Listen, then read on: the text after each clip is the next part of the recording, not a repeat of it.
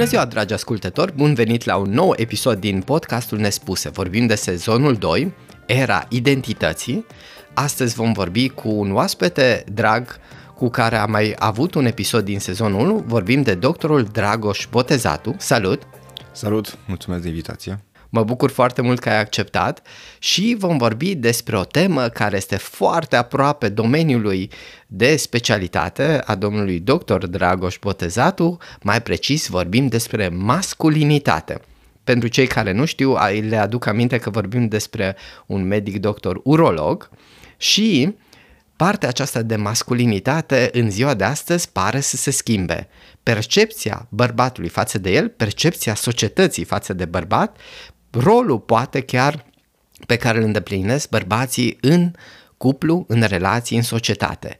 Și aici toate aceste lucruri ne ridică o serie întreagă de întrebări la care poate încercăm să răspundem astăzi, măcar la o parte dintre ele.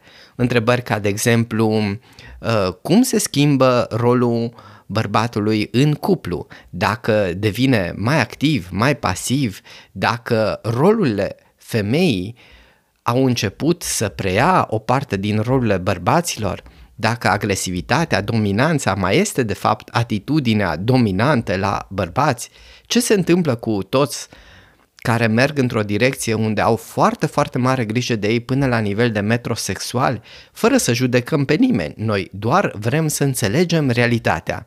Și o să încep cu o primă întrebare din tot acest tumult. Hai să vedem. Oare cum arată sau cum am putea descrie masculinitatea și ce-o fi ea? Carol, mulțumesc din o dată de invitație și vreau să corectez puțin să nu rămână lumea cu o impresie greșită. Eu sunt medic primar urolog, dar asta nu înseamnă că tratez doar bărbați. Bun. Deci urologia, o să e o paranteză în afara temei, numai să fie lucrurile uh, clare. Urologia era una chirurgicală care tratează uh, care operează, ca să vorbim mai plastic, rinic, vezică, prostat, organe genitale masculine. E adevărat, tratând aparatul genital masculin, marea parte a pacienților sunt bărbați, dar uh, expertiza mea este în partea chirurgicală. Aici unde discutăm noi este un pic uh, este o preocupare de-a mea personală, deci vorbesc ca și un profan, nu sunt cuvintele mele, nu sunt o autoritate în domeniu. Ține mai mult de latura psihologică și mai puțin de latura medicală, chirurgicală în care am uh, expertiză. Deci asta fiind spuse, asta am vrut să spun că ceea ce spun acum nu este o lecție sau uh,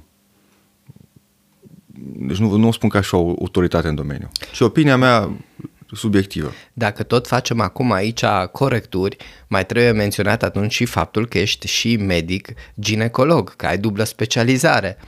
Încercam doar să mă folosesc de latura care arată că există elemente care te face drept specialist și una dintre lucruri care adesea văd în general, tocmai oamenii care sunt mai specialiști au grijă să stabilească limitele și uh, ok să spună până unde să informați și toate acestea sunt de fapt semne de profesionalism. Acum nu vreau să te laud, hai să vedem. nu mai asta vreau să zic acum, da. dacă greșesc, te rog să mă corectez, tu, tu ești psiholog, eu surolog, deci eu dacă vorbeam acum despre tumori, pietre, atunci eu eram autoritatea care avea ultimul cuvânt, acum o să-ți, tot ceea ce spun o să trebuiască aprobarea ta sau, mă rog, poate fi contestat fără niciun fel de probleme, că este subiectiv și uh, ce mă atrage în uh, domeniul ăsta este că, în primul rând, sunt uh, bărbat. Adică, înainte de a fi și urolog sau a fi orice alt membru al societății, am o mm, genetic și fenotipic sunt mascul. și trăim într-o lume în care am observat că se întâmplă niște modificări, niște schimbări în comportamente. Și am ajuns la... Con- nu este doar concluzia mea. Uh, am observat că este o, o modificare în, uh, în statutul și în relațiile dintre uh, masculinitate și feminitate. Aici iarăși o să fac un pas înapoi și o să zic că nu am o concluzie, doar observ niște modificări, m-am mai și documentat în privința asta și nu cred că este o modificare care s-a definit, ci este un proces în curs. Și uh, tocmai pentru că lucrurile se schimbă, sunt și multe păreri uh, în contradicție pe, pe tema asta. ce cu cum am vedea masculinitatea și cum vezi mai concret că ea se poate schimba sau s-a schimbat? Din punct de vedere biologic nu s-a schimbat, asta e sigur. Dar Important. din punct de vedere cultural și social, față de acum 100 de ani, lucrurile s-au schimbat. Și asta uh, duce și la anumite modificări pe plan uh, psihologic al, uh, al, al societății. Și anume, haideți să plecăm de la o, un lucru de, de bază, de la o imagine de bază. Acum 100 de ani, rolurile bărbatului și al femeii erau destul de clare. Uh, Bărbatul avea rolul social de a întreține familia, de a asigura uh, venitul financiar, de a asigura stabilitate, de a asigura hrana de zi cu zi și așa mai departe. Și femeia avea rolul în familie, rolul casnic. Ea era mama copilului, ea se ocupa de educația copilului, ea uh, întreținea casa. Acum lucrurile s-au schimbat un pic și uh, nu știu dacă aș zice că e în dezavantajul bărbatului, dar el este cel care și-a, și-a cam pierdut din roluri. Uh, treburile casnice nu mai sunt uh, așa de, mă pot să fiu atacat că minimalizez lucrurile, dar nu mai sunt atât de, de complicate, adică acum să speli, o, să speli niște haine, le pui în mașină, apeși pe un buton. Toate lucrurile, foarte multe lucruri s-au automatizat și nu mai consumă atâta timp și atâta energie din partea unui om. Nu trebuie să mai stea ore întregi ca să le rezolve.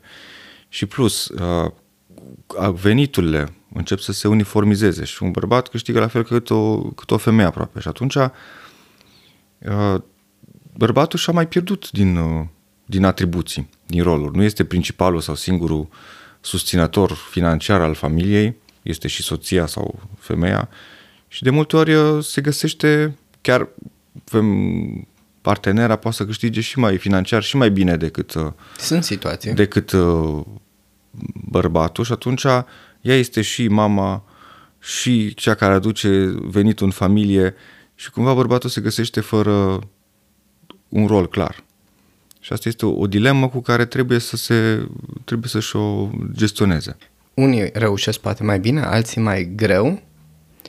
Oricum, clarificarea rolurilor în general, cred că, sau lipsa clarificării ei face pe unii oameni să aibă cel puțin o perioadă de, eu știu, rătăcire sau o perioadă de risc de depresie sau o perioadă de în care nu-și găsește locul, chiar dacă merge și caută acțiuni în direcția asta.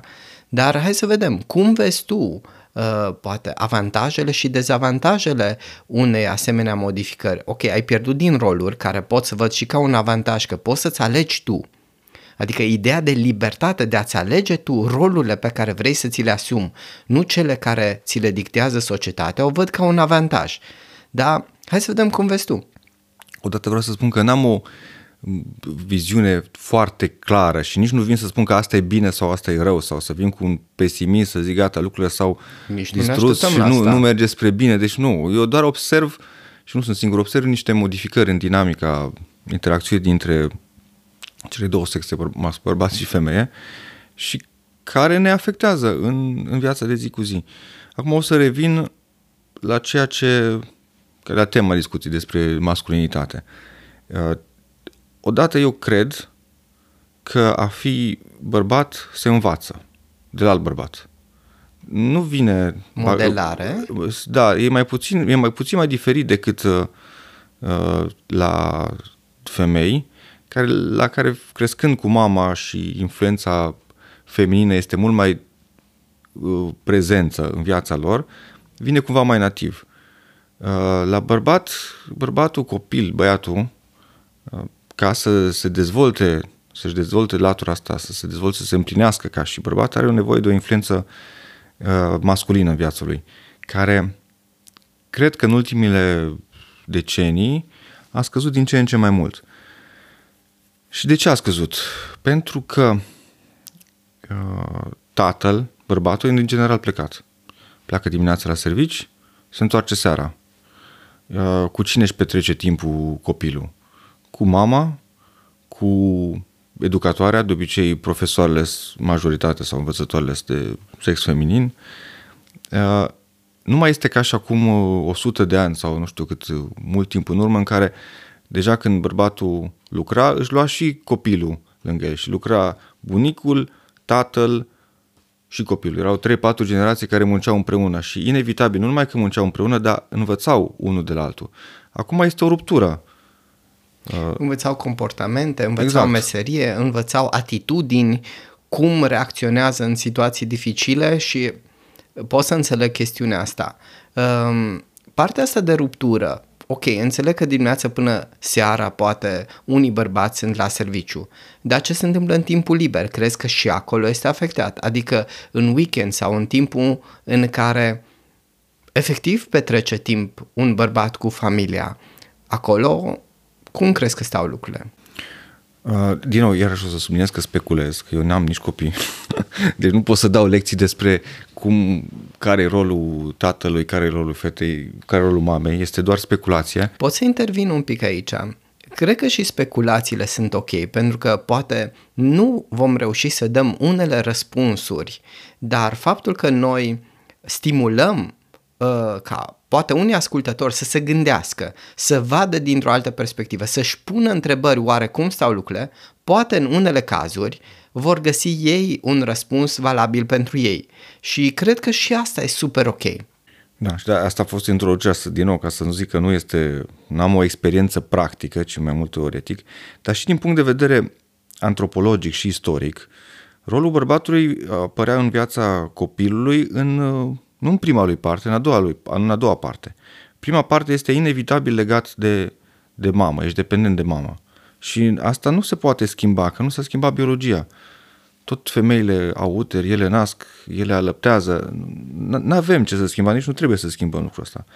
Și a doua parte a vieții, când deja 10, 12, 13, 14 ani, nu știu exact, nu pot să dau o limită de timp, atunci intervenea uh, rolul bărbatului și de obicei se provoca o anumită ruptură față de, de mamă, o ruptură intenționată. A fost uh, toată istoria uh, societății omenești este marcată de ritualuri de inițiatice în care hmm? tânărul, copilul, era printr-un ritual, era introdus în societatea masculină, era adus între, între bărbați. Și tocmai asta era rolul unui astfel de ritual, că a fi bărbat se învață nu vine nativ. Se învață de la alt, de la alt bărbat. Opinie din nou subiectivă, dar care a fost întărită uh, de istorie și de antropologie. În momentul de față nu prea mai există un astfel de, o astfel de introducere ritualică în masculinitate. Acum, aici nu vreau să te contrazic, dar întreb. Practic, noi oricum interacționăm în societate, la școală, uh, la sport, dacă ești tânăr ca și băiat și faci sport sau, eu știu, poate în diverse locuri, organizații non-guvernamentale sau în diverse locuri unde mergi, oricum interacționăm cu bărbați.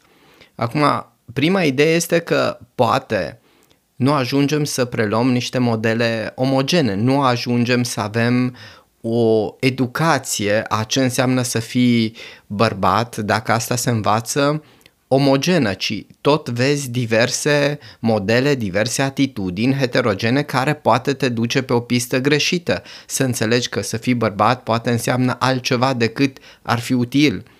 Uh, dar aici mă duci poate cumva spre o idee pe care noi înainte să începem interviul uh, ai lansat-o și mi se pare foarte interesantă.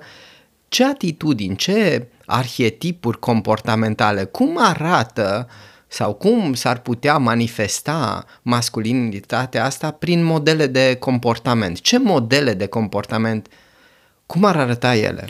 Da, aici uh, așa este, că înainte să începem am discutat și consider că și pentru ascultătorii noștri timpul e foarte prețios și uh, pe lângă ideile noastre sau ale mele subiective, trebuie să aducem și un aport uh, clar calitativ. Și vreau să vorbesc despre uh, o carte care am citit-o la început, mi s-a părut, nu m-a atras deloc, mi s-a părut un, uh, o prostioară, După care, uh, după ce am citit-o, mi s-a părut foarte interesantă. Este destul de veche, cred că din anii 90, scrisă de uh, Robert Moore, se cheamă Regele, Războinicul, Magicianul și uh, Iubitorul, sau mă rog. Nu mai știu exact cum e în română, că am citit, am citit în engleză. Și despre ce vorbește? Vorbește despre arhetipurile uh, masculinității, adică arhetipurile pe care le avem toți în noi. Ce înseamnă arhetip? De asta ar trebui să plecăm discuția. Arhetipul, acum tu o să te rog să mă corectezi, că e domeniul tău, nu este al meu, dar o să spun ce am înțeles eu prin asta. Arhetipul este o, o structură descrisă de Jung, cred că, uh, care vorbește, uh, noi știm deja de la începuturile psihologiei și psihanalizei, lucrurilor cum s-au modificat de atunci, e prezentat o parte a psihicului este subconștientul. Subconștientul care mie, cel puțin în mintea mea, tot timpul a fost o, o chestie neomogenă, neregulată, care nu știm ce este și de acolo se, foarte multe lucruri se aruncă pe subconștient și pare o gaură nestru- neagră. O gaură neagră în care nu știm ce este și o poate să fie orice. Dar, de fapt, ceea ce am înțeles eu că un arhetip este, un, ce este un arhetip este că, de fapt, subconștientul nostru, care e colectiv, e valabil la toți, nu este atât de nestructurat. Are anumite uh, structuri care se regăsesc la toți, indiferent de cultura din care facem parte, chiar dacă cultura respective nu au interacționat uh, neapărat. Și aici este, în cartea respectivă, este vorba despre structuri psihice care țin de inconștientul nostru, care se regăsesc la fiecare dintre noi și de care trebuie să avem grijă ca să, să ținem cont, ca să avem un, un psihic uh, echilibrat. Practic vorbim de cele patru arhetipuri descrise în cartea respectivă în doze diferite avute de fiecare persoană. Acum, dacă îmi dai voie să adaug un pic uh, la această actualizare a conceptului de arhetipuri, uh, din păcate terapia lui Carl Gustav Jung nu este neapărat validată științific uh, în felul în care sunt testate medicamentele sau așa mai departe, dar el a avut o influență majoră în psihologie și există un psiholog care se numește Jeffrey Young, care pe baza acestor concepte o formulat nu termenul de arhetipuri, ci termenul de scheme cognitive, care, grosomodă, e cam același lucru și varianta terapiei pentru tulburări de personalitate, adică vorbim despre amprente care îți modifică tot comportamentul, atitudini mai degrabă, este validată științific pentru tulburări de personalitate. Așa cum uh, anumite devieri de la arhetipuri sau devieri de la scheme cognitive pot duce la tulburări de personalitate, anumite scheme cognitive se manifestă și în comportamentul normal, să zic așa.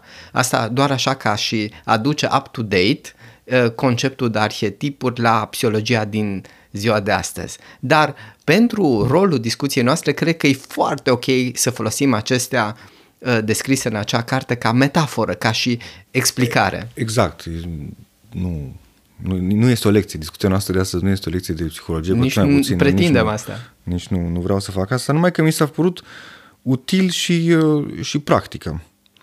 Și despre ce vorbește? Spune, practic trebuie să ne imaginăm că fiecare dintre noi, care suntem, uh, vorbim acum despre bărbați, nu facem niciun fel de uh, discriminare sexuală, dar asta e tema discuției. Deci când mă refer, mă refer la noi, mă refer la cei cu...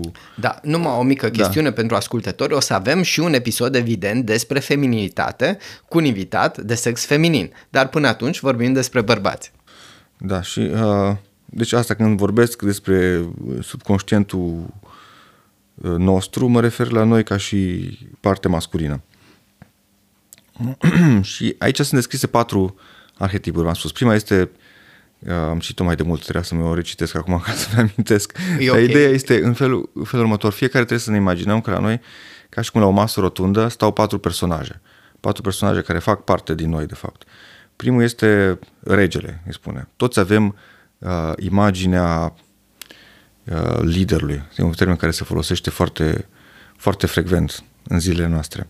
Regele este cel care uh, stabilește granițe, stabilește, apără granițele respective, stabilește regulile, se asigură că regulile sunt respectate, este cel care ia decizii și dacă regele din noi poate fi în două extreme, toate, toate cele patru arhetipuri pot să fie în, în, prezentate în, în două extreme, în, în varianta slabă, în varianta și celălalt spectru este varianta exagerată.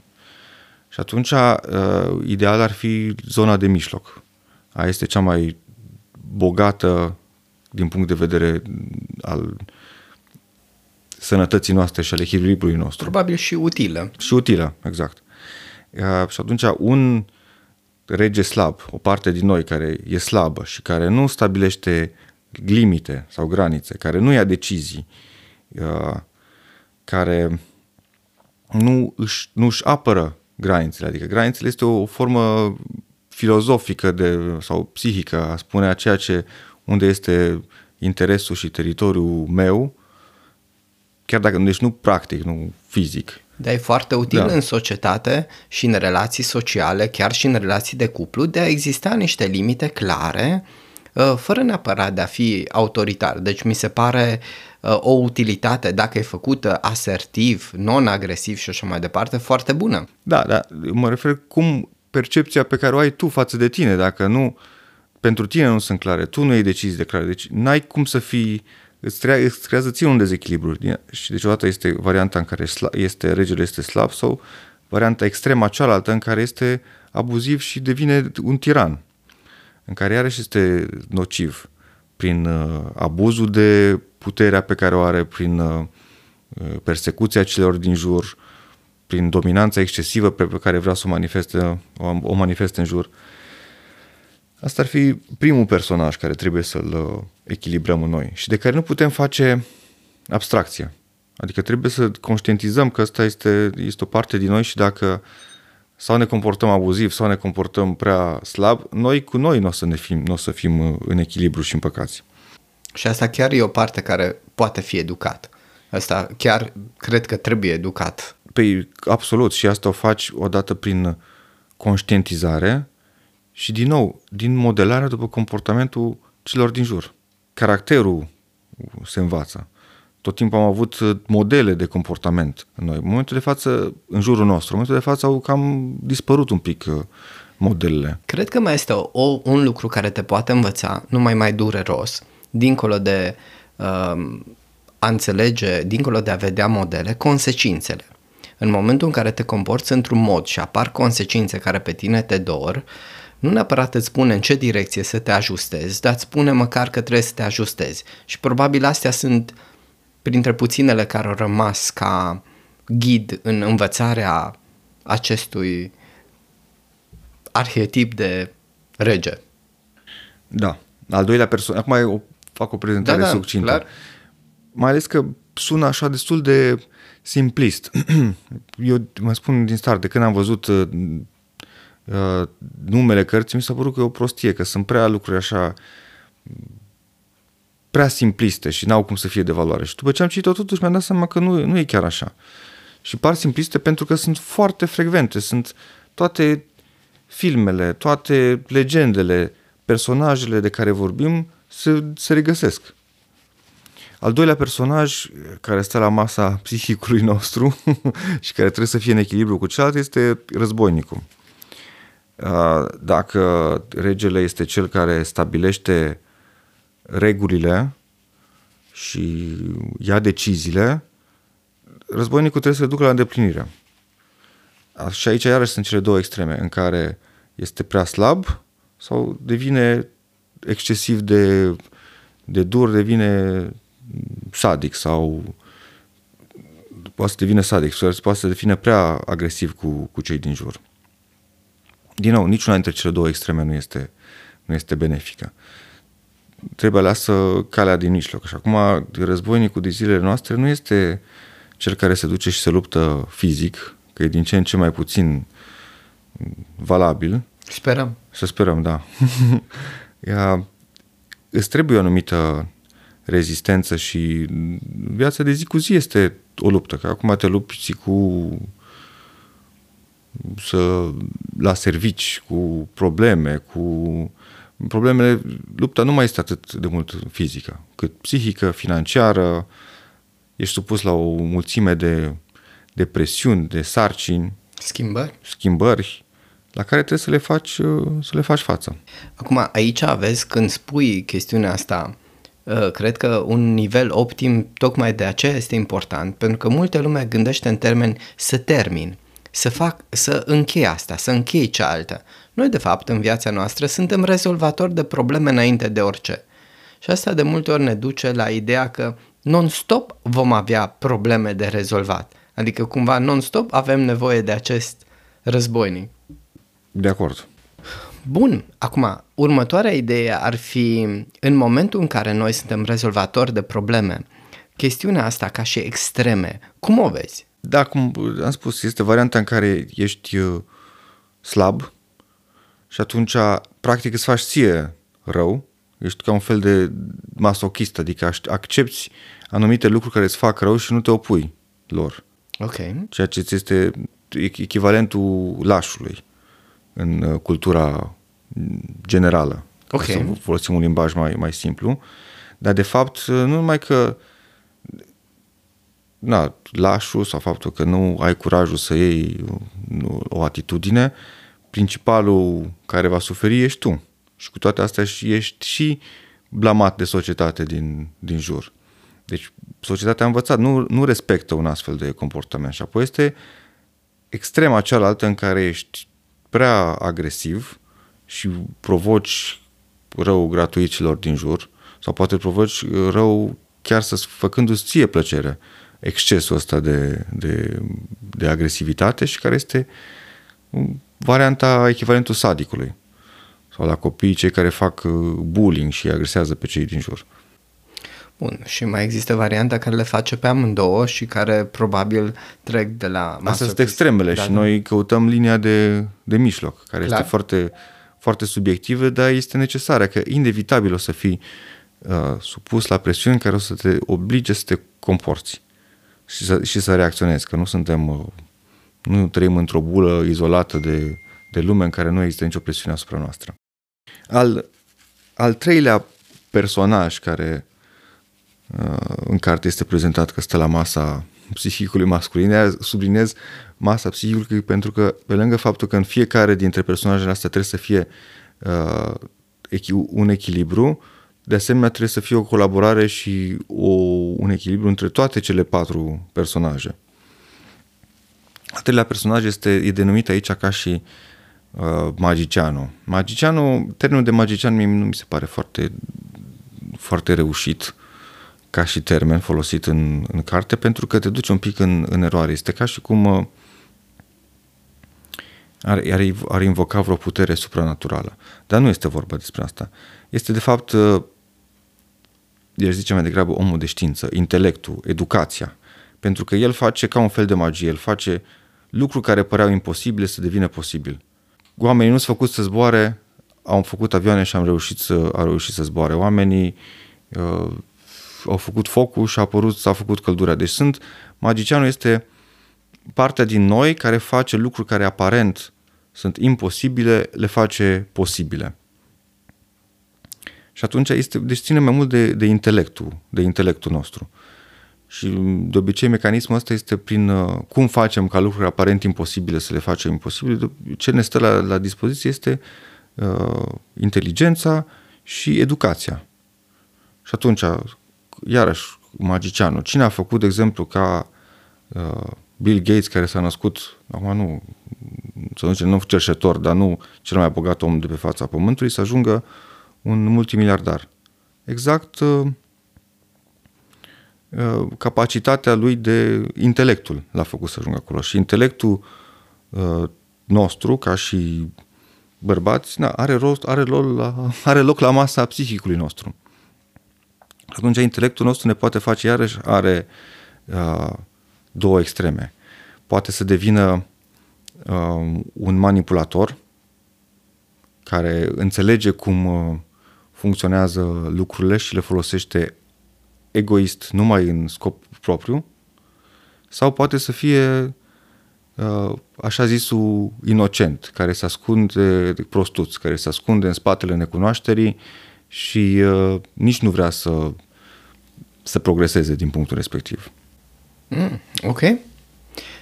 Aia înseamnă, practic, uh, optim ar fi să fii preocupat de cunoaștere, de dezvoltare personală, dar să nu folosești lucrurile acumulate în defavoarea celorlalți, ci în favoarea unei colaborări. El ar fi nivelul optim? Da, adică deci personajul ăsta e un pic mai, mai greu de, de înțeles, adică suntem, sub, suntem supuși în, în ne întâlnim în viața noastră cu obstacole care la prima impresie ni se par imposibil de, de depășit. Și Ne-ar poate... trebui o magie ca să, ca să ajungem acolo. Și poate că magia aia nu este altceva decât să te educi ca să rezolvi problema respectivă. Și să adică, nu renunți. Și să, da, deci folosește partea, partea intelectuală, să înveți, să te educi, cum, de exemplu, poate pentru un copil, na, eu sunt, sunt medic, ar vrea să ajungă să vindece oameni, care pare ca o magie, dar nu este o magie. A ajuns acolo prin știință, prin educație, prin în, învățat, prin, uh, prin nimic supranatural. Excelent. Dar dacă uh, nu faci sau facă, folosești cunoașterea și știința în abuziv față de cei din jur, că poți să faci și asta. Din păcate. Uh, e toxic. E toxic și pentru tine, dacă nu ești psihopat. Dacă, dacă ești psihopat, nu e toxic, că nu are ce să fie toxic, că ești foarte încântat. Dar dacă ești un om normal, îți, îți face ție și ție rău. Și dacă ești... Uh, faci pe prostutul sau ți-e lene să înfrunți uh, cum să zic, uh, necunoașterea asta și să vrei să ți-o, să ți-o depășești, atunci iarăși o să suferi. Că poate sunt lucruri care nu te depășesc din punct de vedere intelectual pe tine și nu le faci pentru că te-ai obișnuit să fii așa uh, văzut ca și uh, prostut și să nu înfrunți situația asta. Dă, dăm voie să adaug o, o, un exemplu și poate ajută. Ideea este că de foarte multe ori când lucrezi cu cupluri și nu numai, uh, chiar și în cercul poate mai larg de cunoscuți, aud câteodată unele femei că se plâng de bărbați că n-au inițiativă, nu încep să facă nimic, nu încearcă ceva nou, pur și simplu rămân în niște tipare de comportament fără, uh, hai să zicem, convenționale, uh, repetitive și așa mai departe. Cred că și asta ar putea fi văzut ca și o tendință mai mult spre a evita uh, variante noi, de a evita provocări noi care presupune să folosești intelectul pentru a le rezolva, unde trebuie strategii euristice, cele algoritmice nemai fiind suficiente, obișnuința și lucrurile predictibile nemai fiind suficiente pentru a rezolva. Nu știu, oare ajută acest exemplu? Da, cred că da. Ok. deci al patrulea personaj este iubitorul, care, cum am spus, are, are două extreme. Partea dependentă, care în căutarea plăcerii devine dependent de plăcerea respectivă, prin uh, a o pune excesiv în, în practică. Și asta nu se, nu se referă numai la partea uh, sexuală, că putem să găsim plăcere într-o o mulțime de lucruri care sunt uh, toxice pentru, pentru noi și când o ducem la extrem și devenim de dependenți de plăcerea asta sau mintea noastră devenim dependenți de plăcerea asta este toxic și pentru noi și pentru cei din jur. Și cealaltă parte în care ezităm să punem uh, în practică ceea ce ne dorim și rămânem la nivel de, uh, de vis, de speranță și fără să, să, să o ducem la îndeplinire este partea, este ca un fel de iubire impotentă, nu sună frumos. Adică termenul. prea mult la noi în cap și prea puțin în realitate? Da, nu se, nu se manifestă, se ref, te refugiezi într-o lume uh, vir, într-o lume imaginară, într-o bulă uh-huh. în care îți exprimi acolo nevoia de de iubire și nu o lași să se manifeste în, în practică. În sexualitate, chestiunea asta ar putea merge în prea mult masturbare sau ceva de genul ăsta sau e prea exagerat? Nu știu să răspund asta. nu știu da, asta, nu știu să răspund. Ok. Când vorbim de varianta dependentă, aici crezi că intră și tendințele de a fi dependent de droguri, de alcool, de alte lucruri, eu știu, chiar și de muncă, workaholic sau se referă strict la latura uh, de relații, sexualitate și afecțiune? Păi, fiind partea noastră, da, se referă și la dependența de, de anumite plăceri okay. pe care ți le oferă viața, că iubitorul asta este nevoia de, de, de că iubirea ce este? este o, o, trebuie să-ți ofere, îți oferă plăcere și atunci da, îți iubești partenera, dar poți să iubești și locul de muncă unde și, da, și serviciu poți să-ți iubești și alte lucruri. Acum nu mă refer numai la, la iubitor, cum am spus că uh, magicianul se referă de fapt nu la unul care face magii, și la iubitor este cel care îți oferă plăcere. Noi avem nevoie de, de o echilibru și să avem plăcere în viața de zi cu zi, că dacă nu ne face plăcere nimic, nu avem cum să fie, nu are cum să fie un, un echilibru noi. Deci nu este nu e legat strict de, de sexualitate și de relația cu partenera. Ok. Acum, dacă mă uit la cele patru arhetipuri și la masa psihicului nostru și de a fi atenți și de a ne măsura oare unde ne aflăm pe toate cele patru dimensiuni și oare cum ne putem îmbunătăți, chestiunea asta sună ca și o chestiune destul de practică, înțeleg că e simplistă, înțeleg că e o chestiune care poate nu e validată științific, dar pentru oamenii care nu studiază psihologia la nivel de profunzime, îi ajută să conștientizeze poate unele lucruri și să ă, așa cât de simplu este să folosească pentru a se autoregla, autoregla emoțional, autoregla comportamental Chestiunea asta crezi că ar fi suficientă pentru, în cazul în care mediul nu-ți dă modele, în, în cazul în care ă, în familie nu ai modele masculine, la o vârstă de 20, 30, 40 de ani să te automodelezi folosind chestiunile astea? Eu cred că da, pentru că ă, ce înseamnă să te automodelezi? Nevoile astea care personajele astea le reprezintă sunt nevoi care există în noi. Și în momentul în care uh, le dăm un nume, le dăm o identitate, ne ajută să conștientizăm ceea ce este noi. Okay. Adică sunt anumite situații în care, cu care ne lovim în viața de zi cu zi și care îți creează un disconfort. Și nu știi de ce îți creează un disconfort.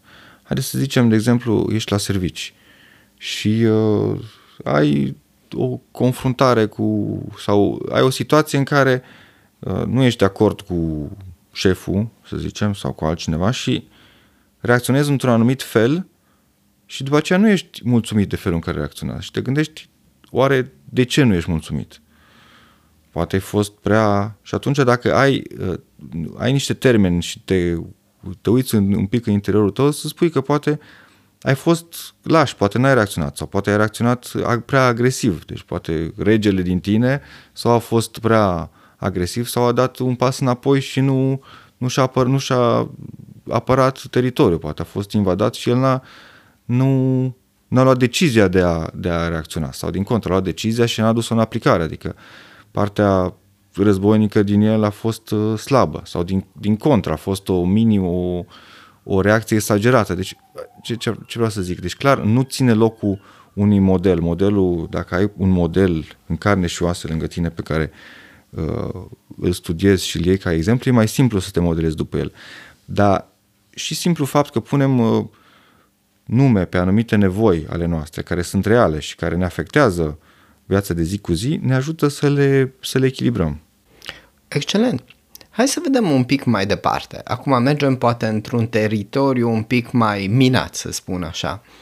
Noi am descris acum niște dimensiuni ale masculinității și poate niște lucruri care pot fi modelate și necesitatea de a educa masculinitatea. Acum nu vreau să mă duc mai departe faptul că și Kama Sutra sau alte scriere referitor la sexualitate ne arată că inclusiv dimensiuni de genul ăsta pot fi educate sau ar fi necesar să fie educate. Altfel, dacă n-am pornit de aici, am considerat că dacă există probleme, nu pot fi rezolvate. Ideea că persoane care au probleme în diverse dimensiuni ale vieții lor pot fi rezolvate, altfel n-ai putea fi medic sau psihoterapeut dacă ai pornit de la ideea că sunt lucruri care nu le poți rezolva sau toate Sigur lucrurile nu pot fi rezolvate. Pornești de la ideea că unele lucruri cel puțin pot fi rezolvate. Ideea este toate aceste lucruri, cum le vezi poate în amprenta identității masculine? Vorbim despre percepția pe care o ai tu față de tine, care îți dă imaginea ta interioară ca și bărbat, cum ar arăta aia și poate cum arată percepția masculină din exterior în societatea noastră. Astăzi. Odată, noi ca să fim eu, ca să fiu uh, împlinit cu mine, să fiu echilibrat cu mine, eu nu pot să fiu echilibrat cu mine neutru.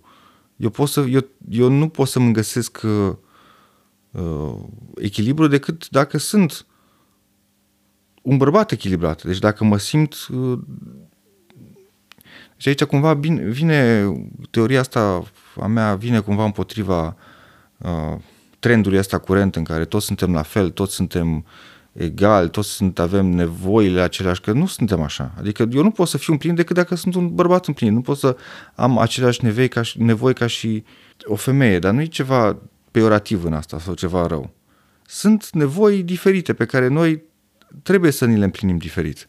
Da, nu mi se pare nimic, scuze că intervine aici, nimic uh, diferit, este un lucru sau incorrect, este un lucru pe care chiar îl folosesc de multe ori ca și explicație. De exemplu, când o femeie vine și își pune capul la tine pe piept, oare ce câștigă femeia din acea acțiune și ce câștigă bărbatul e același lucru? Nu cred. Bun. Și e ok să fie așa, pentru că atâta timp cât fiecare câștigă ceea ce are el nevoie, acel act de afecțiune se întâmplă. Da, corect, așa este. și acum am întrebat dacă imaginea noastră interioară cu ceea ce înseamnă să fii bărbat și imaginea societății se mai suprapun. Păi eu cred că exact aici devine, este dilema cu care noua generație de băieți se lovesc, că nu prea se mai suprapun. Mm. Adică, deși la nivel nu se mai suprapun pentru că rolurile s-au schimbat în societate. Adică rolurile nu s-au schimbat, sunt un pic în, în degringoladă. Dacă înainte, aici revenim la ideea de la începutul discuției, dacă la înainte rolul bărbatului era clar, trebuia să ajungă să aducă pâine acasă, să întrețină familia și apoi după o vârstă să introducă copiii în societate, prin statutul social pe care îl oferea el, cu numele lui, că de-aia era numele dat de bărbat și nu de, de femeie, că era o societate relativ patriarhală. Acum lucrurile nu mai sunt așa. Și asta îți creează o, o criză de identitate, adică nu mai știi de ce, dacă muncesc, am rezultate, fac și bani, am și statut social, s-ar putea să fii cu toate astea să nu fii împlinit din punct de vedere masculin. Deci este o, un lucru care se schimbă, dar nu am o concluzie să spun către ce merge sau unde a ajuns. Ce ai văzut că s-a schimbat? Poate să știi exact ca și în cazul unei boli, poate nu avem un diagnostic, poate nu avem un tratament, dar avem niște semne, simptome. Hai să încercăm să le descriem pe alea. Poate ascultătorii noștri în comentarii s-ar putea să ne mai scrie și ei observațiile lor. Acum, o să spun exact ceea ce mai subiectiv, acum am trecut la partea asta cu... Da, excelent introducerea cu cartea unde erau lucruri teoretice, acum o să spun niște experiențe subiective. Deci eu sunt băiat, Bă, am fost băiat, acum sunt bărbat, că am 40 de ani. Mulți uh, Și cum am spus la început, faptul că există ruptura între tată și băiat, prin faptul că e plecat toată ziua la, la servici, vine dimineața și uh, se întoarce seara, uh, băieții, copiii nu prea-și cunosc tatăl. Eu, din experiența mea, eu am, prima dată când am început să înțeleg cu adevărat părintele tatăl a fost când eram deja, la, terminasem facultatea și eram rezident al întâi, tatăl meu tot medic uh, este, chirurg, și primul an când am lucrat exclusiv cu el, am descoperit o altă fațetă. L-am, i-am redescoperit propriul părinte. Până atunci nu Foarte l-am înțeles. fain. Și pentru mine asta a fost o, o revelație. Deci faptul că am muncit un an de zile, zi de zi cu el și am văzut uh, ce face și felul în care este tra- tratat și respectat de cei din jur, mi-a modificat propria părinte, propria părere despre un părinte pe care îl știam de când m-am, de când m-am născut. Practic ce îmi spui, uh, scuze, nu vreau să intervin acum prea uh, cu bocancii în uh, latura asta, dacă vrei răspuns, dacă nu. Practic ce ai descoperit, ai avut nevoie de percepția socială exterioară, să vezi cum se raportează alții față de tatăl tău, ca să-ți dai seama și să-ți ajustezi cum să te raportezi tu sau să-ți corectezi percepția tu văzându-l acasă doar într-un anumit mediu? Da, da, u- poate pui lumina un pic greșit. Eu i-am văzut rol, rolul lui în societate, rolul lui social. Nu neapărat percepția celor din jur asupra lui Ok. s-a modificat. Pentru că, și așa este și problema cu masculinitatea, de multe ori rolul nostru în societate este diferit decât rolul pe care l-ai în familie. Și atunci rolul uh, tatălui, dar noi uh, nu, nu trăim în afara societății. Nu. Și atunci rolul tatălui în familie, în familia unde e copilul mic, e mai mic, n-ai ce să faci. E, că ăsta, rolul lui este în afară, în afara familiei, în societate, dar familia trebuie să fie legată de societate, că nu poate să nu e de una singură în vârf de munte. Și atunci am, eu am descoperit, mi-am, uh, l-am descoperit în alt fel pentru că am văzut care era rolul lui în societate și unde mergea efortul și ce însemna munca lui.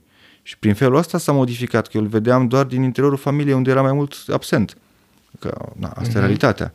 Dar în moment, atunci s-a, s-a întregit uh, imaginea și s-a modificat clar și percepția asupra persoanei respective. Fain. Felicitări că ai avut ocazia să uh, experiențiezi așa ceva. Da, dar sunt uh, foarte mulți uh, copii care cresc și care s-ar putea să n-aibă experiența asta.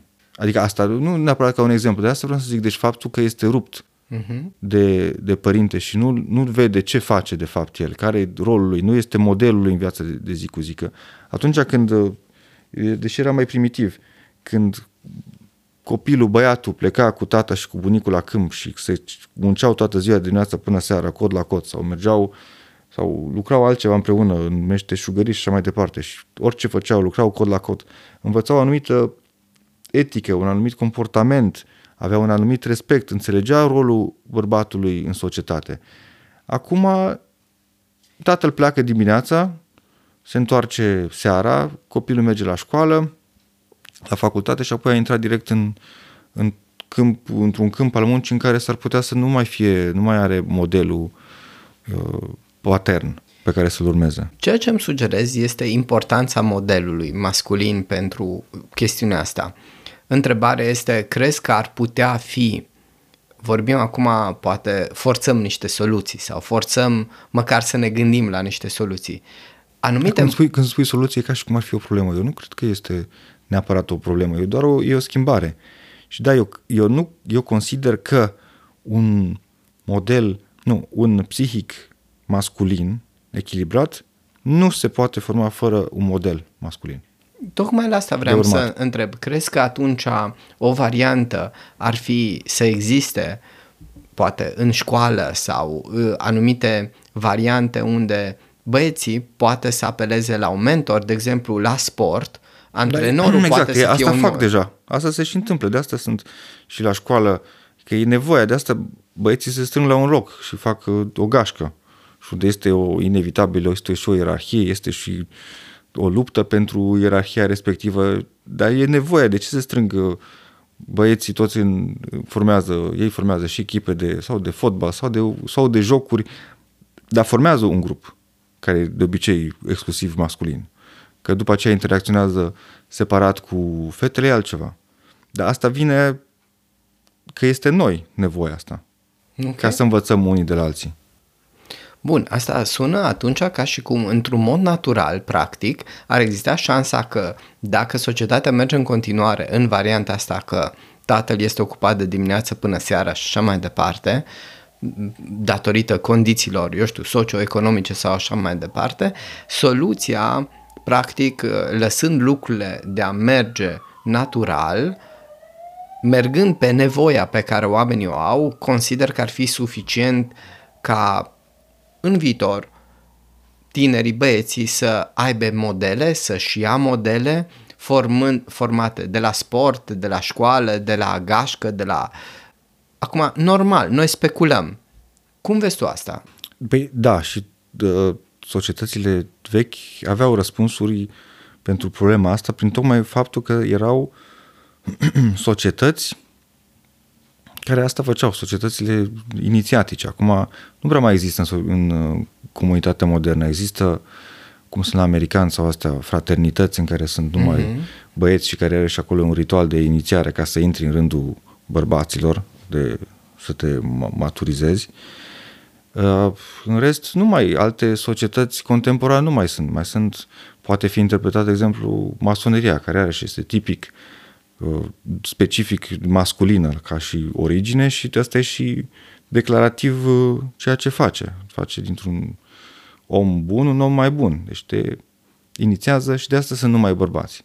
Alte societăți, alte grupuri care să se ocupe de inițierea băiatului să-l transforme în, în bărbat nu prea mai există, dar ele tot în istorie au existat tot timpul și dacă te uiți antropologic, mai ales în societățile primitive, așa se întâmpla. Bărbații se strângeau și inițiau pe, pe copii, câteodată primitiv și agresiv, îl inițiau în, în cultura masculinității din societatea respectivă. Crezi că acum, chestiunea asta, dacă acum nu se mai întâmplă, Mă rog. Adică se întâmplă, dar se întâmplă mai puțin conștient. Ok. Crezi că poate și afecta... cu intenție. Da, nici problemă. Ok, dacă e mai puțin conștient, crezi că e suficientă sau poate duce asta la o criză de identitate masculină, dincolo de faptul că rolurile, noi vorbim acum de faptul că oricum ar putea exista o criză de identitate prin faptul că Sunt nu mai că clar... este o criză de identitate ok, unu, nu mai am rol clar. Al doilea, nu mai am modele. Clare, da. Crezi că mai sunt și alți factori de ce se ajunge la această criză în care nu știi cum și ce și de ce să te comporți? Păi cred că astea sunt motivele principale și alt... Uh, acum iarăși speculez. Ți se și, uh, este și trendul ăsta modern în care cumva nu mai e ok să fii, cum am spus, cum am spus la început, nu mai e ok să fii, trebuie să fii un fel de neutru, așa, politically corect, dus la extrem. Dar nu e așa, că tu ai anumite nevoi specifice, adică nevoile tale de băiat sunt specific de băiat, nu se suprapun cu nevoile. Se creează așa ca un fel de o masă gri, că toți suntem gri, toți suntem la fel, indiferent că ești băiat, că ești fată, că acum poți să fii, mai există și altele la sex, care este de nedefinit. Idem. Ceea ce nu cred că se potrivește cu structura noastră psihică, care nu s-a schimbat. Societatea s-a schimbat, dar biologia noastră și psihicul nostru nu s-a schimbat acum în 20 de în câteva decenii. Cu siguranță nu. Ba mai mult, cred că schimbările din tehnologie și societate sunt atât de rapide încât nu știu dacă noi, cu psihicul pe care îl avem, putem duce întotdeauna toate aceste schimbări într-un mod optim. Da? Nu, nu neapărat noi trebuie să ducem. Dezvoltarea asta științifică trebuie să se adapteze, să se plieze la, la felul nostru de a fi, care biologicul nostru nu s-a schimbat. Îmi place foarte mult deci această nu, idee. Nu, po- nu poți să ai așteptări de la om să se schimbe, că mai auzi, mai aud tot felul de lucruri de genul ăsta, că acum 50 de ani, cum ne comportam, acum 50 de ani nu mai este valabil, că s-a schimbat lumea complet, dar nu te-ai schimbat complet biologic. Biologic ești același om de acum 100 de ani, de acum 150 de ani, de acum 1000 de ani și uh, nici psihicul nu s-a schimbat atât de radical încât să ai pretenția de la el să fie așa de modificat ca între un telefon cu, cum să zic, cu un telefon fix și un iPhone. Da. Dar alea sunt într-adevăr două lucruri care s-au schimbat radical. În noi oamenii nu s-au schimbat lucrurile așa de, de puternic. Um... Și trebuie să ținem cont de asta și știința și tehnologia o să trebuiască să țină cont de asta, că biologicul are alt ritm de schimbare. Și dacă îi impui alte schimbări, o schimbare mai agresivă sau ai pretenții prea mari de la el, îl, îl bulversezi și nu se, nu se adaptează. Nu așa repede cum poate să consideră că ar fi nevoie. Nu poate să concureze cu tehnologia. Ok. rata de schimbare, adică viteza de schimbare nu, nu, nu, nu, supra, nu, nu, se, nu, se, nu sunt compatibile una cu alta.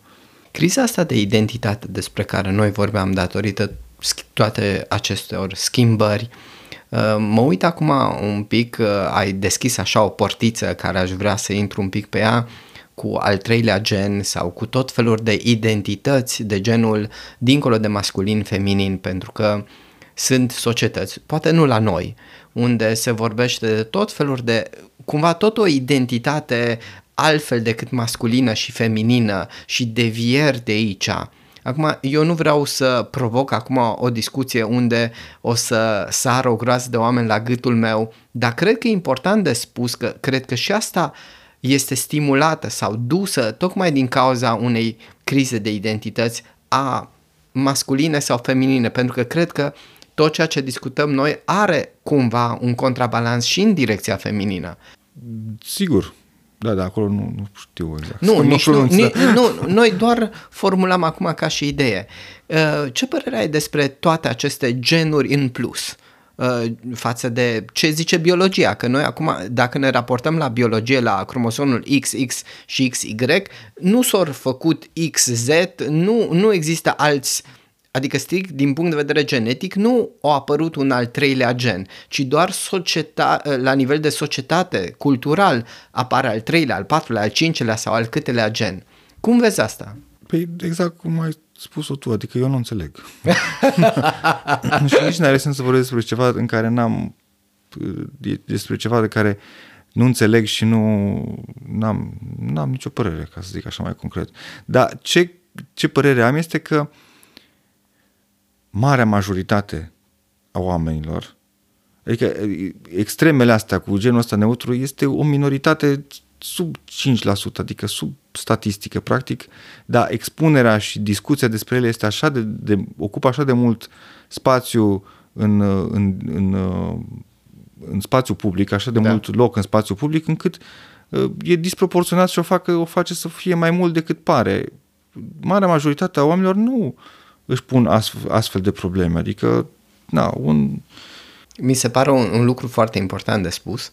Adică chestia că poate ce pare în media este altfel în realitate sau expunerea în media fiind de obicei oamenii mai atrași de scandal, de chestiuni de genul ăsta, ca și cum dacă dai o știre că s-a întâmplat ceva ce trebuia să se întâmple, nu e la fel de atractiv ca și cum auziți ce s-a întâmplat.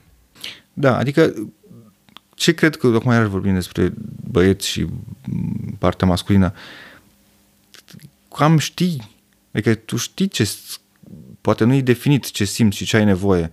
Nu trebuie să vină cineva din afară.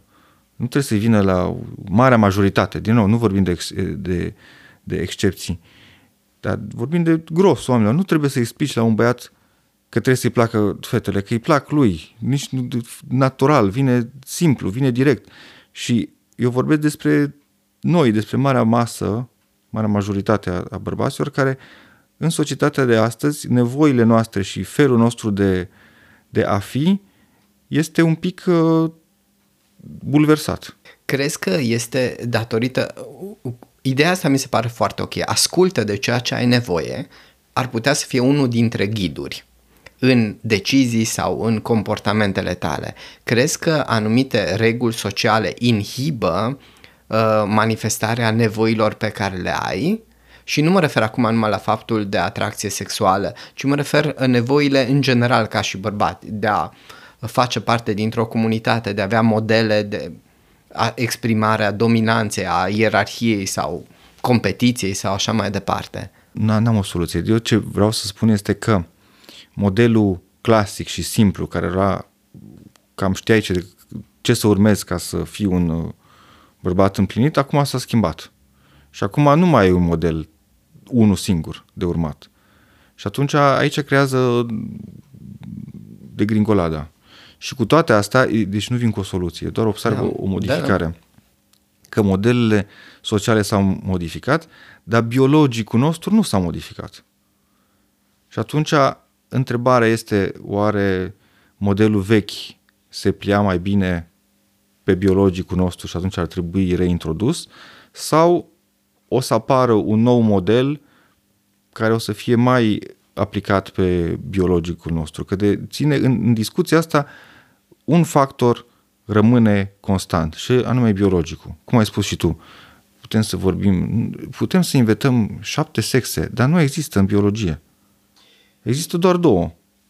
Noi, noi putem să scriem pe hârtie șapte sexe dacă vrem, dar ele nu există. Oricum, mi se pare foarte important, uh, să zic, această mențiune a ta, această întrebare, practic, ce a funcționat sau ce ar trebui introdus sau reintrodus și biologia ca și criteriu de ghidaj mi se pare excelent, doar că um, să zic, cred că această întrebare ar trebui lăsată cumva în eter și păi pentru este. ascultători nu, să se gândească. Uh, și cred că asta poate important de sumarizat uh, ca și o parte din discuția noastră, dar hai să mergem un pic cumva am avut impresia că mult din discuția noastră o mers spre, chiar dacă nu spuneam că este o problemă, pe poate mici dezavantaje. Există, vezi, niște avantaje din această schimbare. Hai să vedem dacă există, dincolo de toate provocările, uh, confuzia, lipsa de direcție, de modele și așa mai departe, ceva pozitiv în toată această schimbare. Băi, cred că avem tendința să vedem partea negativă și problemele, mai ales când apare de o schimbare. Uh, avantajele s-ar putea să fie că acum nici nu mai este atâta presiune pe bărbat. Dacă la început el era, trebuia să fie motorul financiar și social al familiei, acum s-ar putea să nu mai fie. Să trebuiască să depindă ce hrana pe masă să o pună numai bărbatul. Într-un fel, e, practic este mai, poate să fie mai comod, poate să fie o viață mai, mai comodă. Nu știu, n-am, uh, nu știu exact să, să răspund. Cred că ai răspuns, excelent. Că ceea ce ne preocupă pe noi sunt, uh, este disconfortul. Nu, nu, nu m-am gândit la partea de, de confort, de avantaje, dar nimic nu este strict rău sau strict uh, pozitiv. Există sigur și avantaje și dezavantaje. Dar tot timpul în schimbare, asta vezi primul lucru. Partea negativă. Și după ce se liniștește partea negativă sau o rezolvi, după aceea te poți bucura de avantaje. Încă nu suntem acolo. Încă nu suntem acolo și clar, la nivel social, rolul bărbatului s-a diminuat. Ne place sau ne place. Asta este. Noi avem, uh, noi am rămas cu... Chiar este, suntem acum dezavantajați din punct de vedere social. Pentru că am și citit anumite statistici.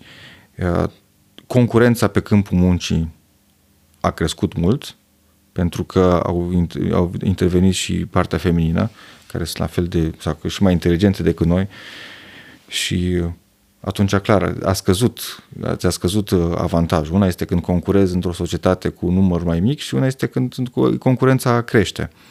Și atunci am citit anumite statistici în care, cel puțin în America, sau rata de analfabetism este uh, mult mai mare printre băieți, criminalitatea este mult mai mare tot, tot printre băieți, că nu-și mai găsesc uh, rolul, toate uh, joburile cu risc major pentru integritatea fizică sau cu risc de deces sunt în mare parte ocupate de bărbați, cum este pompierii, armata, uh, construcțiile, um, salubrizarea, tot unde riscul major al societății, al societății este pus în spatele uh, masculinității și așa este. Și asta îți trebuie doar uh, statistică ca să te uiți. Și acum când, uh, na, când ea bate războiul la, la ușa, este, este aici, în granița lângă, în Ucraina este război, prima linie la, expusă la risc este partea masculină. Deci ne aflăm într-o perioadă în care bărbatul nu mai este la nu mai suntem o societate patriarhală și a pierdut uh, statutul de patriarh, dar a rămas cu dezavantajul de a aduce riscul societății. Bărbații sunt cei, uh, cei, cei care, care pot fi uh, sacrificați cel mai ușor din societate. Dar asta a fost tot timpul. Și era cumva contrabalansată prin faptul că atunci era și cel care conducea. Dar riscul societății este tot, a rămas tot în seama bărbatului. Da. Opinia subiectivă.